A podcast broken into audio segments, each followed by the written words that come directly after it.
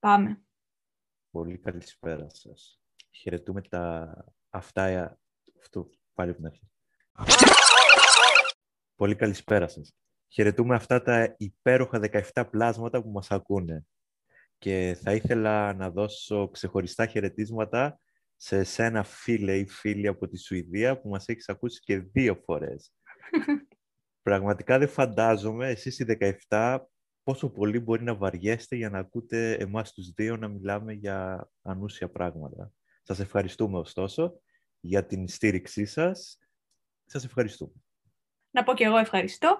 Και επίσης, είδες το ξέχασα τώρα. Κάτι ήθελα να πω και το ξέχασα. Μιλάς πολύ και μετά τα ξεχνάω. Για πες, εσύ. Να τρως σαρδέλες άμα ξεχνάς. Γιατί βοηθάνε; Βοηθάνε. Σαρδέλες, σολομός, Α, είναι τα ωμέγα. Όλα, όλα τα ψάρια. Τα ωμέγα. Τα ωμέγα 3. Αλλιώς να παίρνεις μουρουνέλε, μόλις. Ο θησαυρός της Σουηδίας. Α, ο φίλος μας από τη Σουηδία να μας φέρει. Να μας φέρει. Θα θέλαμε να διακόψουμε την κανονική ροή του προγράμματός μας για να σας μεταδώσουμε ότι το μουρουνέλαιο Μόλερς παράγεται στην Νορβηγία και όχι στη Σουηδία. Ο Νορβηγός φαρμακοποιός Πίτερ Μόλερ αποφάσισε να εφαρμόσει για πρώτη φορά την ιδέα της ευρείας χρήσης του μουρουνέλαιου για λόγους υγείας.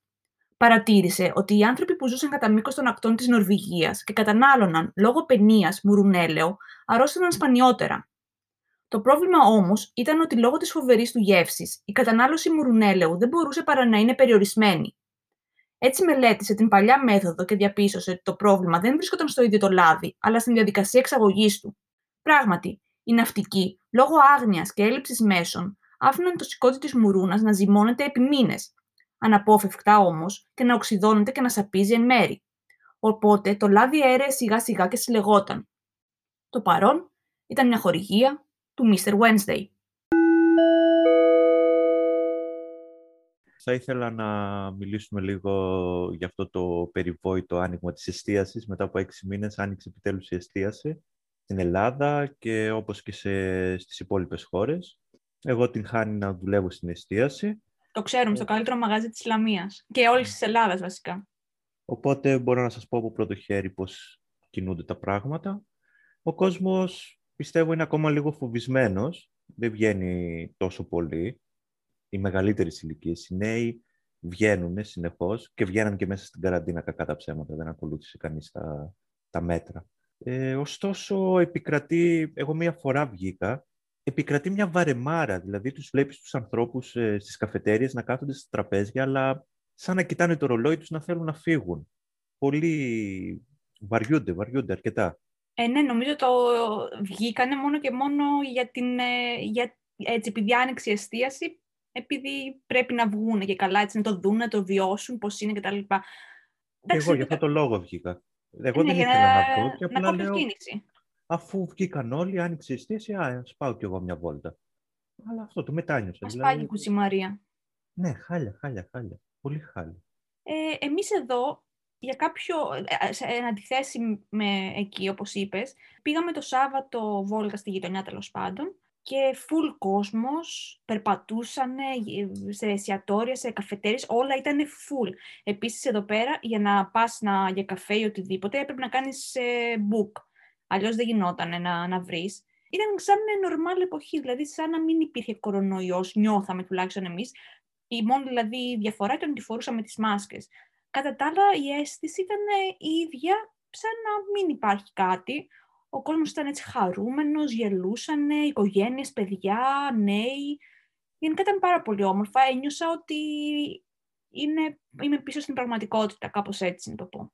Και εδώ το ίδιο. Ενώ εξακολουθεί να υποτίθεται ότι υπάρχει απαγόρευση κυκλοφορίας, εξακολουθεί να υπάρχει το SMS που πρέπει να στείλεις ακόμα και για τα εστιατόρια και τις καφετέρειε. Πρέπει να στείλεις τον αριθμό 6 για να βγεις. Δεν υπάρχει καραντίνα. Δηλαδή είναι σαν να, σαν να μην υπάρχει τίποτα. Γιατί Αν εξαιρέσεις... Έχει ακόμα καραντίνα εσείς; Όχι καραντίνα. Υποτίθεται όμως ότι έχουμε απαγόρευση κυκλοφορίας. 11 η ώρα το βράδυ και πρέπει να στείλει SMS για να βγεις έξω. Mm. Δεν το λες καραντίνα, αλλά δεν το λες και ελευθερία τελείως. Πόσα μηνύματα τη μέρα μπορείς να στείλεις; Δεν υπάρχει πλαφόν.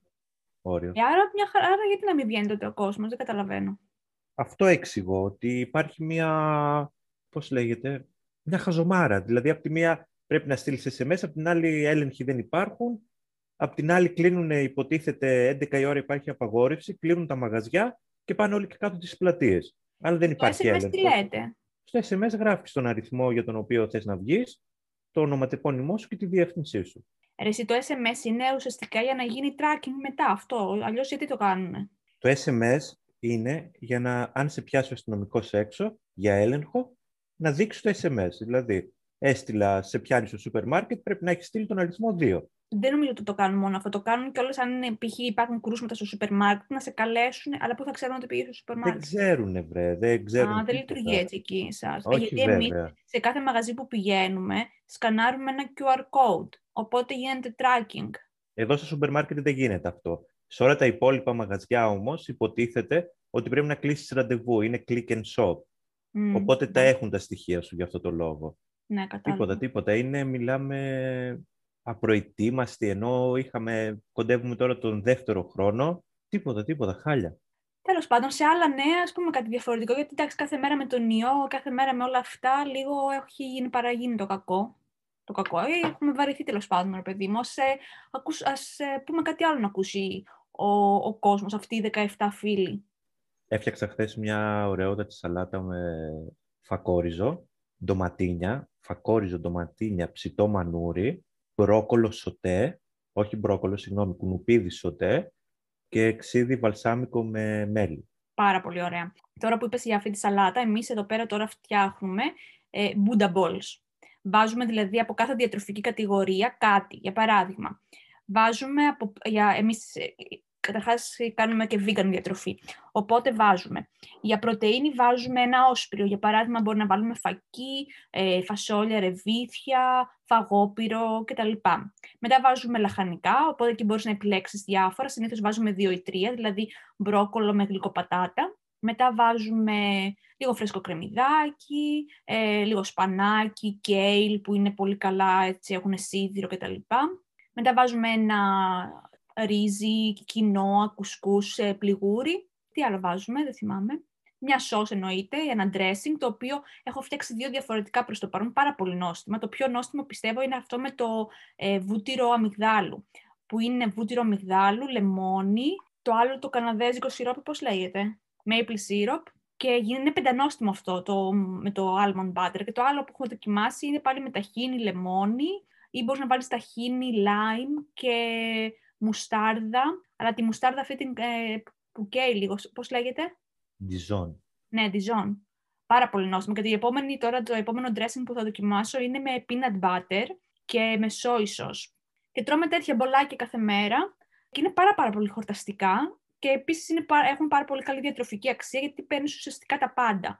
Παίρνεις υδατάνθρακες, παίρνεις την πρωτεΐνη σου, παίρνεις όλα τις βιταμίνες από τα πράσινα, από τα λαχανικά κτλ. Σούπερ. Buta Box, παρεμπιπτόντως ονομαζόταν... Buddha balls. Α, Buta Box, παρεμπιπτόντως ονομαζόταν το κουτί που φοράγαν στο επεισόδιο στο South Park και για να βλέπουν το κινητό τους και χάναν την επαφή με τους γύρω του. Γύρω Α. του. Ε, δεν το έχω δει αυτό το επεισόδιο. Κάτι Τώρα άλλο; τι, νεκρική σιγή.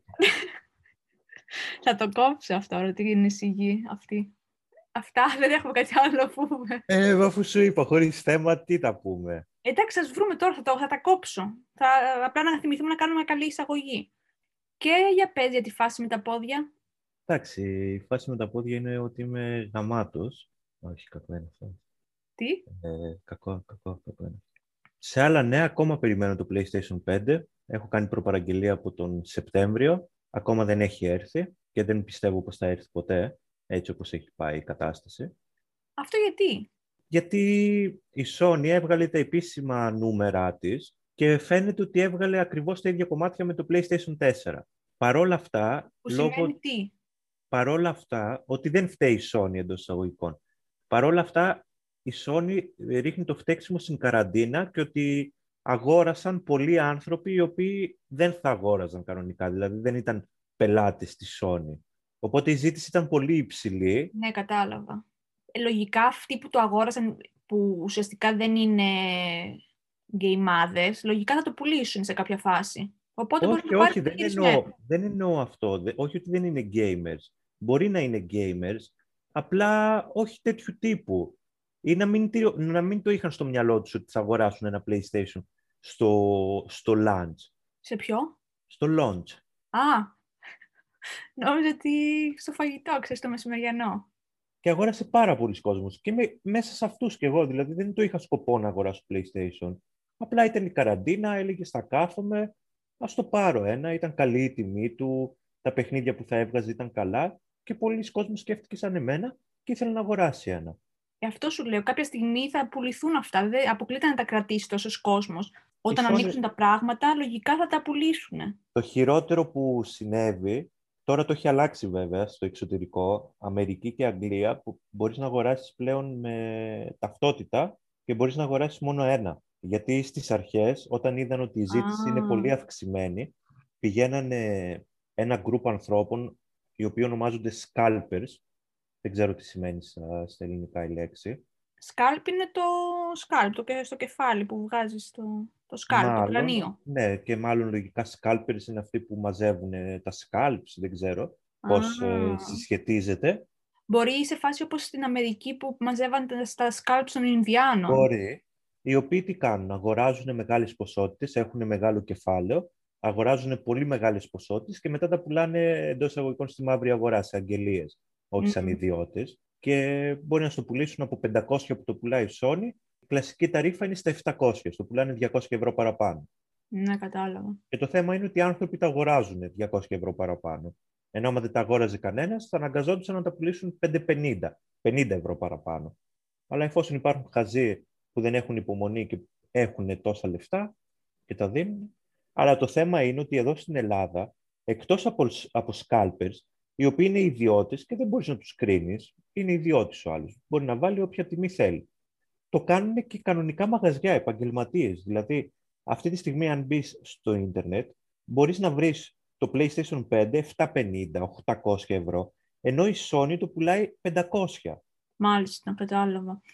Και φαντάσου, εγώ πήρα τηλέφωνο στο συνήγορο του πολίτη, πήρα τηλέφωνο στη Sony να το δηλώσω για ισχροκέρδη αυτό το πράγμα και μου είπαν ότι δεν μπορούμε να κάνουμε κάτι. Το κυνήγησες δηλαδή εσύ, βλέπω. Εννοείται πως το κυνήγησα, γιατί ήταν ε, ανήθικο αυτό το πράγμα. Γιατί πήρα τηλέφωνο το κατάστημα να ρωτήσω για την παραγγελία μου και τους λέω, Γεια σας, λέω, έχω κάνει παραγγελία από το Σεπτέμβριο. Και μου λένε, Έχουμε κάποια διαθέσιμα κομμάτια αυτή τη στιγμή στο μαγαζί, αλλά είναι στα 700 ευρώ. Και τους λέω, Μα συγγνώμη, εγώ έχω κάνει προπαραγγελία στα 500 ευρώ. Εφόσον εσείς έχετε διαθέσιμα κομμάτια δεν πρέπει πρώτα να εξυπηρετήσετε τις προπαραγγελίες σας και μετά να κοιτάξετε να πουλήσετε σε αυξημένη τιμή. Σου είπαν πάρτα τέτοια μου. Ναι, αυτό. Αλλά τώρα αυτό το κατάστημα, με αυτό που έκανε, για να δεις ποια είναι η μαγεία της τεχνολογίας. Αυτό το κατάστημα από πέντε αστεράκια που είχε, αυτή τη στιγμή έχει πέσει στα 3,7. Γιατί έχει γεμίσει αρνητικά σχόλια, όλοι για αυτό το λόγο λένε. Όταν όμως θα πέσει στα 2,5 αστεράκια και δεν θα αγοράζει κανένας, γιατί θα έχει κακή φήμη, τότε μπορεί να τα πάρει τα λεφτά το PlayStation και να τα βάλει. Τι ήθελα να πω τώρα που άσχετο, αλλά κολλάει, ε, που λέμε η τεχνολογία. Τέλος πάντων, νομίζω, ναι, ok, whatever. Είδα μια ταινία πάρα, πάρα πολύ ωραία. The Mitchells vs. The Machines, που είναι στο Netflix και είναι από τη Sony. Α, ναι, τώρα να κολλάει με τη Sony. Λέω εγώ πώς μου σκασε. Πάρα, πάρα, πάρα πολύ ωραία. Γέλασα δηλαδή πάρα πολύ και είναι πάρα πολύ επιτυχημένη με την έννοια ότι δεν είναι ένα απλό animation. Χρησιμοποιεί τεχνικές σε φάση πώς χρησιμοποιούμε εμείς στο Instagram ε, φίλτρα και κάνουμε στο πρόσωπό μας, βάζουμε ξέρω εγώ, γατάκι και αλλάζουμε τη φωνή μας, αλλάζουμε το πρόσωπό μας και τραβάμε όλα αυτά τα stories κτλ. Το ίδιο το animation δηλαδή χρησιμοποιεί ένα σωρό τέτοια πράγματα και είναι πάρα, πάρα πολύ αστείο. Η υπόθεση είναι ότι είναι μια έτσι περίεργη οικογένεια οι οποίοι ξεκινούν ένα ταξίδι ε, με το αυτοκίνητο για να πάνε την κόρη στο πανεπιστήμιο ουσιαστικά.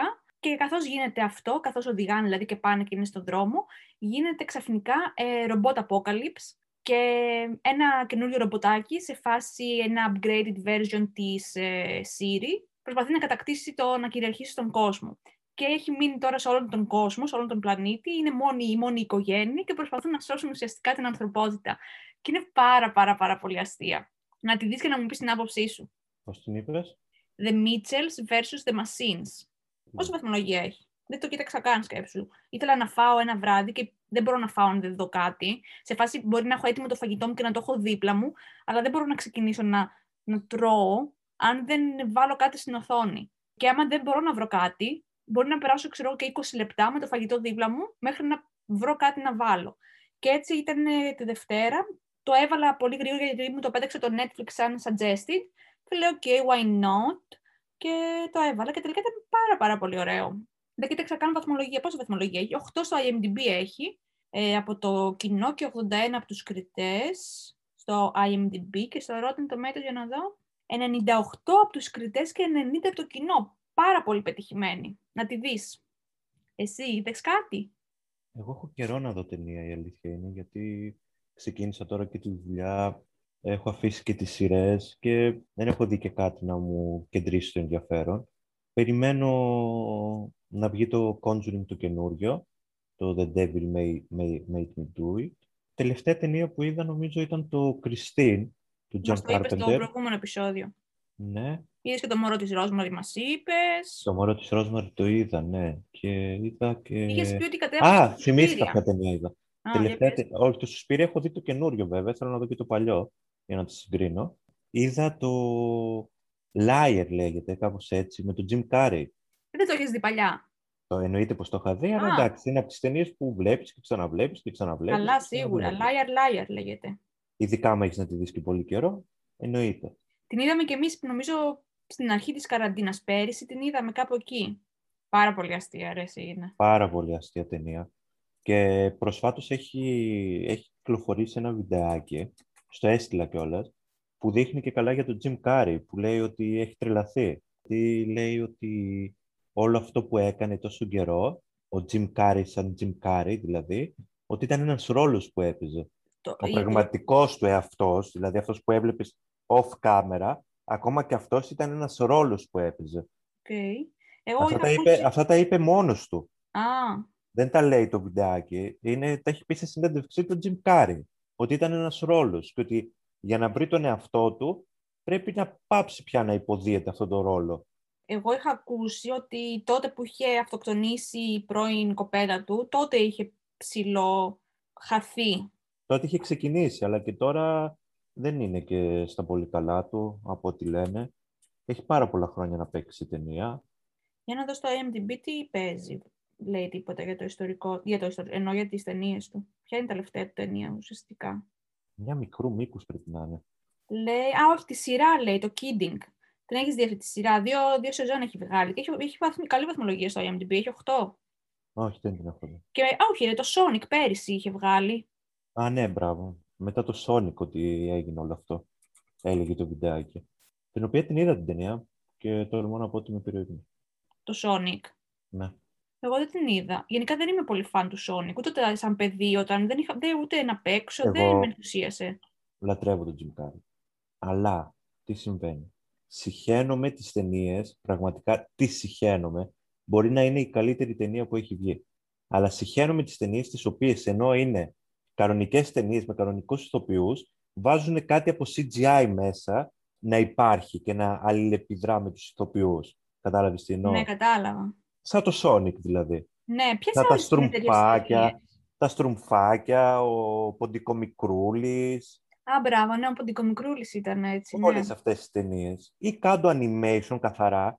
Εγώ πιστεύω θα βγει καλύτερο. Κάντε όλη την ταινία animation. Με, την, με το ίδιο σκεπτικό, ρε Παναγιώτη, οτιδήποτε είναι CGI, για παράδειγμα, ξέρω και ο Άρχοντας των Δαχτυλιδιών, με το ίδιο σκεπτικό δεν θα πρέπει να σας αρέσει ούτε αυτή. Όχι, μωρέ, δεν εννοώ αυτό. Στον Άρχοντα των Δαχτυλιδιών, άλλο Άρχοντας των Δαχτυλιδιών είναι, ε, πώς το λένε, επιστημονική φαντασία. Είναι καμία σχέση. Ε, και αυτό σαν φάνταση μπορείς να το πάρεις, αφού από τη στιγμή που. Ναι, ναι, σαν φάνταση μπορείς να το πάρεις, αλλά δεν ξέρω, δεν μου κολλάει καθόλου. Δηλαδή, η μόνη ταινία έτσι που μοιάζει με τις υπόλοιπες, αλλά μου άρεσε ήταν το TED. Ίσως ναι, επειδή δεν, είχε, δεν ήταν τόσο κακό το CGI του, δηλαδή ήταν ένας αρκούδος. Φαινόταν σαν κανονικό αρκούδι, μόνο να κουνάει το στόμα του. Ενώ τα άλλα φαίνονται ότι είναι... Το άλλο με τον οξυγόνο το έχεις δει, το Πολ. Ναι. Αυτό; Και αυτό, εντάξει, μέτριο. Α, οκ. Okay. Α, το Paul είναι με αυτούς που κάνανε το Shaun of ναι. the Dead. Ναι, ναι, αυτοί το έχουν γράψει. Α, δεν το έχω δει αυτό, ρε. Έχω δει τις άλλες, ε, την, την τριλογία του Shaun of the Dead, που είναι το Hot Fuzz και το... Πώς λέγονταν το άλλο, The End of the World. Α, το World's End. Α, World's, ναι. Αλλά το Paul δεν μου έχει ξεφύγει, δεν το έχω δει. Εγώ μόλις μου έβγαλε μια ταινία στο προτινόμενο που δεν την έχω δει. Το A Girl Walks Home Alone at Night. Α, ναι, το έχω δει, ωραίο είναι. Τι είναι; Δεν είναι τόσο τρομακτικό όμως, δηλαδή άμα ψάχνεις για horror. Είναι ασπρόμαυρο, με ένα και καλά βαμπύρ. Σε ποια χώρα είναι, στο Ιράν, νομίζω. Ε; Τώρα που είπες Ιράν και βλέπω αυτή την ταινία, θυμήθηκα μία από τις καλύτερες κορυφές, πίστευτη ταινία, το Persepolis. Α, ναι, το έχω δει. Το έχω δει δύο-τρεις φορές και η πρώτη φορά θυμάμαι που το είχα δει, το είχα νοικιάσει από τα Seven. Έλα, το, έχω δει, το έχω δει δύο-τρεις φορές και ήταν και υποψήφιο για Όσκαρ, βλέπω εδώ. Είναι βασισμένο καταρχάς σε graphic novel, το οποίο το ε, σχεδίασε η, ε, πώς το λένε, η δημιουργός τέλος πάντων. Η Μαριά, Μαριάννη Σατράπη. Μαρζάνη Σατράπη λέγεται, τέλος πάντων, ξέρω να το προφέρω σωστά. Είναι βασισμένο στο κόμικ ε, της Ιδίας, που ουσιαστικά είναι και η ζωή της, και μετά έγινε ναι, η ταινία που είναι animation και έχει βγάλει και δεύτερο κόμικ. Ταινία εντάξει δεν έχει γίνει, αλλά το κόμικ έχει και συνέχεια που είναι ουσιαστικά, ε, ξέρεις, μετά στο μέλλον η, ακολουθεί την πρωταγωνίστρια τέλος πάντων. Το κόμικ δεν το έχω διαβάσει. Θα ήθελα πάρα πολύ βέβαια. Απλά βασικά τώρα στη λέσχη βιβλίου που ανήκω αυτό το μήνα διαβάζουμε graphic novel και ήταν προτινόμενο το Persepolis, αλλά δεν το ψήφισα, διότι παρόλο που ήθελα πάρα πολύ να το διαβάσω, επειδή είδα την ταινία σχετικά πρόσφατα και την έχω πολύ έτσι, τη θυμάμαι πολύ έντονα, είπα: OK, ας περάσει λίγος καιρός και θα το διαβάσω το κόμικ λίγο πιο μετά. Και επιλέξαμε τελικά να διαβάσουμε το V for Vendetta, το οποίο το τελείωσα χθες. Και έχω να πω ότι μου άρεσε, αλλά για κάποιο λόγο δεν ενθουσιάστηκα και δεν ξέρω γιατί δεν ενθουσιάστηκα. Νομίζω δεν ενθουσιάστηκα επειδή το έχω δει σε ταινία, οπότε δεν με εκπλήσει να το πω έτσι, το, έτσι, το πώς το αποκαλύπτει όλο αυτό που συμβαίνει. Το σαν βιβλίο βέβαια που βγήκε τη δεκαετία του 80 ε, είναι πολύ πρωτοπόρο βέβαια. Ε, όλα αυτά που λέει που μπορεί να γίνουν, ότι η Αγγλία μπορεί να είναι έτσι φασιστικό κράτος, ε, με authoritarian έτσι, police, όπου κανείς, η αστυνομία ε, βασικά σε ελέγχει, ακούει τι λες, βλέπει τι κάνεις, έχει έλεγχο στα πάντα όλα. Τότε που βγήκε στα, στα 80's, ναι, οκ. Okay. Αλλά νομίζω τώρα δεν ξέρω γιατί δεν ενθουσιάστηκα τόσο πολύ. Θέλω να δω και την ταινία ξανά, ε, να, δω, να θυμηθώ έτσι πώς, είναι, πώς το παρουσιάζουν στην ταινία για να κάνω έτσι και μια σύγκριση, γιατί δεν το θυμάμαι πάρα πολύ. Το μόνο που έχω να σχολιάσω είναι ότι εδώ η Ιβ, στην αρχή τουλάχιστον του, του βιβλίου, παρουσιάζεται λίγο σαν ένα κοριτσάκι, έτσι λίγο πώς να το περιγράψω, όχι χαζοχαρούμενο. Έτσι λίγο πιο κοριτσάκι, ρε παιδί μου. Και είχα την εντύπωση στην ταινία παρουσιάζεται λίγο πιο δυναμική. Εντάξει, εννοείται στο graphic novel στο τέλος γίνεται όντως δυναμική, ρε παιδί μου κτλ. Αλλά δεν ξέρω, στην αρχή λίγο με ξένησε. Εντάξει, βέβαια και το ίδιο το graphic novel αυτό γράφτηκε, δεν γράφτηκε αμέσως. Κυκλοφόρησε νομίζω από το 81 στο 88, στο 89. Είχε δηλαδή ε, μεγάλο διάστημα που ε, έτρεχε και οι ίδιοι οι δημιουργοί λένε και όλος ότι στην αρχή δεν ε, κάνανε κάποιες αλλαγές μετά στην πορεία αφού πέρασε καιρός. Τέλος πάντων, πολύ ωραίο ήταν. Έχω διαβάσει και το Watchmen του Alan Moore και μου άρεσε πάρα πάρα πολύ κι αυτό. Θέλω βέβαια να δω και το, τη σειρά του Watchmen, δεν την έχω δει ακόμα και πολλοί λένε ότι είναι πάρα πάρα πάρα πολύ ωραία η σειρά. Θα τη δω κάποια στιγμή. Πάνω είσαι εδώ; Εδώ είμαι, ναι, μετά τον πολύ ωραίο μονόλογό σου. Πιστεύω ότι Πρέπει να κλείσουμε το επεισόδιο εδώ. Πόση ώρα ηχογραφούμε; Δεν γνωρίζω. Ούτε εγώ. Καλά, άντα το κλείσουμε. Αν κάποιοι από τους ακροατές μας κατάφεραν να μείνουν μέχρι το τέλος, σας ευχαριστούμε. Πιστεύω ότι ήταν το πιο βαρετό επεισόδιο μέχρι στιγμής. Σίγουρα. Ωστόσο... Μπορούμε και πιο βαρετά βέβαια, αλλά ναι. Ωστόσο, το επόμενο επεισόδιο θα είναι θεματικό. Δεν ξανα κάνουμε το ίδιο λάθος, να αυτοσχεδιάσουμε. Θα έχουμε θέμα με τις λίστες μας για να μπορούμε να μιλάμε και να περνάμε ευχάριστα την ώρα μας. Σας ευχαριστούμε για άλλη μια φορά. Γεια σας. Γεια σας.